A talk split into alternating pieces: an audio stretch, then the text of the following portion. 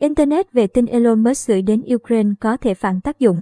Chảo thu tín hiệu Starlink được Elon Musk gửi đến Ukraine có thể bị Nga sử dụng để định vị, nhắm mục tiêu cho các cuộc không kích. Elon Musk, CEO công ty khai phá không gian SpaceX đã gửi đến Ukraine chảo thu tín hiệu dùng cho dịch vụ Internet vệ tinh Starlink. Trước đó, Phó Thủ tướng Ukraine Mikhailo Fedorov đề nghị Musk kích hoạt Starlink tại nước này do lo ngại bị cắt Internet nếu Nga tấn công vào cơ sở hạ tầng viễn thông. Tuy có thể đảm bảo Internet không gián đoạn, CNN Business cho rằng sử dụng các dịch vụ vệ tinh có thể gây nguy hiểm tại chiến sự. Trong quá khứ, đã có nhiều quốc gia sử dụng tín hiệu vệ tinh để theo dõi vị trí, nhắm mục tiêu tấn công kẻ địch. Lời cảnh báo của Elon Musk, nếu kẻ địch dùng máy bay chuyên dụng, chúng có thể phát hiện và nhắm tín hiệu vệ tinh tại đó. Dù không dễ dàng, nước Nga đã có kinh nghiệm trong việc theo dõi các loại tín hiệu khác nhau ở Syria. Salin có thể hoạt động vào lúc này, nhưng người lắp chảo thu tại Ukraine cần biết rằng đó là mục tiêu tiềm năng, Nicolas Weaver, nhà nghiên cứu bảo mật tại Đại học California, Berkeley, Mỹ nhận định. Theo Quever, thiết bị đầu cuối của Starlink có thể giúp ích trong việc truy cập Internet.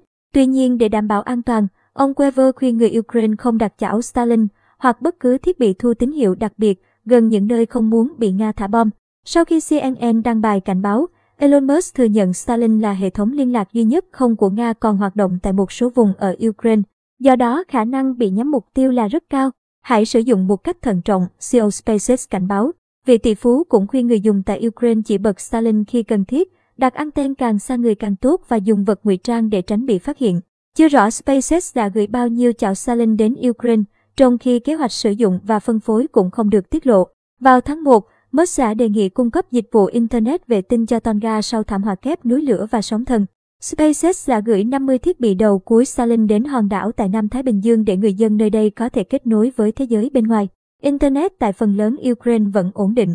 Thiết bị Starlink đây rồi. Cảm ơn Elon Musk, Phó Thủ tướng Fedorov đăng lên Twitter ngày 28 tháng 2 sau khi nhận xe tải chứa thiết bị đầu cuối Starlink. Không có gì đâu, Musk trả lời. Đến ngày mùng 3 tháng 3, Phó Thủ tướng Fedorov chia sẻ hình ảnh được cho là chảo thu tín hiệu Starlink gắn trên mái nhà. Phản hồi lời cảnh báo của Musk, ông Fedorov cho biết sẽ sử dụng Starlink cho người Ukraine sau khi giành chiến thắng. Al Tucker, nhà sáng lập tổ chức giám sát tình hình Internet NetBlocks cho biết phần lớn khu vực tại Ukraine có thể truy cập Internet bình thường, trong khi Nga vẫn tấn công vào các cơ sở hạ tầng viễn thông như tháp truyền hình. Tuy nhiên, một số khu vực không thể truy cập Internet. Sự gián đoạn lớn nhất ghi nhận tại phía đông gồm thành phố Melitopol, Mariupol, Kharkiv, qua Luhansk và Donetsk về phía các khu vực do Ukraine kiểm soát và Severodonetsk, Kiev và các vùng phía tây đất nước đang hoạt động tốt hơn, Topker cho biết. Theo quan điểm của Topker và Netblocks, Salin không thể giúp cả Ukraine truy cập Internet nếu gặp gián đoạn trên quy mô quốc gia. Tuy nhiên, dịch vụ này có thể tạo điểm truy cập cho những người quan trọng như nhà báo hay quan chức đủ may mắn để truy cập thiết bị. Tương tự Quaver, Topker cảnh báo việc sử dụng Salin có thể gây nguy hiểm. Luôn có rủi ro liên quan đến những công nghệ mới tại chiến trường, nơi thiết bị là có thể chỉ ra nhà báo hoặc nhà hoạt động để giám sát kỹ lưỡng. Tucker cho biết, chỉ là chuyện cổ tích. John Scott Stilton, nhà nghiên cứu phòng thí nghiệm Citizen thuộc Đại học Toronto, Canada, đánh giá cao khả năng tiếp cận của SpaceX, nhưng cũng cảnh báo chảo thu tín hiệu Starlink có thể giúp kẻ địch nhắm mục tiêu. Theo Scott Stilton, rủi ro không đến từ thông tin liên lạc, mà là tín hiệu do thiết bị đầu cuối phát ra có thể bị phát hiện và theo dõi. Ông cho rằng Salin là công nghệ rất mới, không nhất thiết phải thử nghiệm tại vùng chiến sự để xác định và đánh giá rủi ro. Từng có nhiều trường hợp dùng tín hiệu vệ tinh để xác định mục tiêu. Năm 1996, nước Nga được cho đã sử dụng tín hiệu phát ra từ điện thoại vệ tinh để định vị và giết Doha Dudaev, tổng thống Chechnya Ichkeria. Trên Twitter, Scott Shelton cho rằng Nga đã có kinh nghiệm hàng chục năm trong các vụ tấn công như vậy. Tuy nhiên, các tín hiệu theo dõi ban đầu có thể không rõ ràng cho đến khi quá muộn.